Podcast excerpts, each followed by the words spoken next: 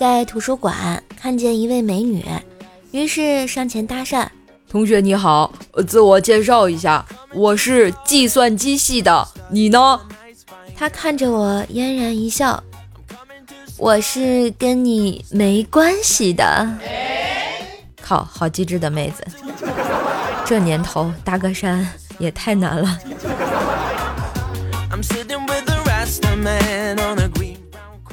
儿子嚷嚷着说，同学爸妈领着去鬼屋玩，他也想去。我就说不行，你还小，容易吓到你。儿子非要坚持，于是周末啊，一家三口去鬼屋玩。本以为这孩子会害怕，没想到一出来啊，就大声嚷嚷：“我还以为鬼有多吓人呢，哼，还没有我妈妈生气的时候吓人呢。”只见妈妈悠悠的来了一句。儿子，你确定吗？啊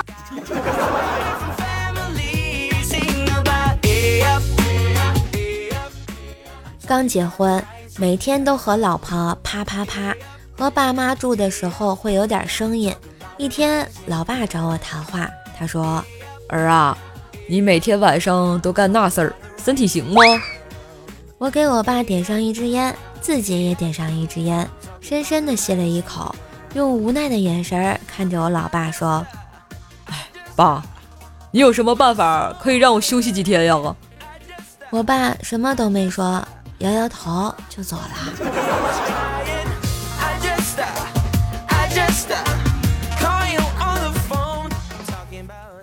清早啊，去买鱼，不料呢，因为价格和老板打了起来。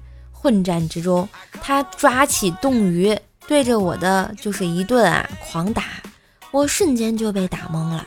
那一刻，什么都不知道了，只感觉冷冷的冰雨在脸上胡乱的拍。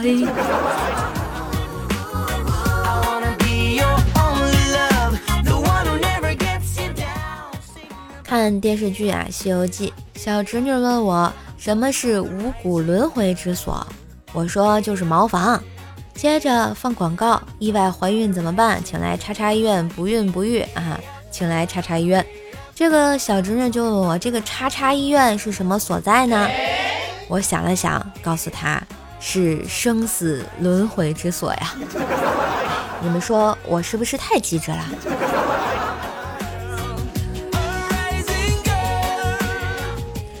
哦，再也不想单身了。多么希望有个人可以和我一起吃饭的时候抢菜吃，白天抢电脑，晚上抢被子。谁回复？早上再抢个刮胡刀。嘿，今日份的段子就播到这里啦！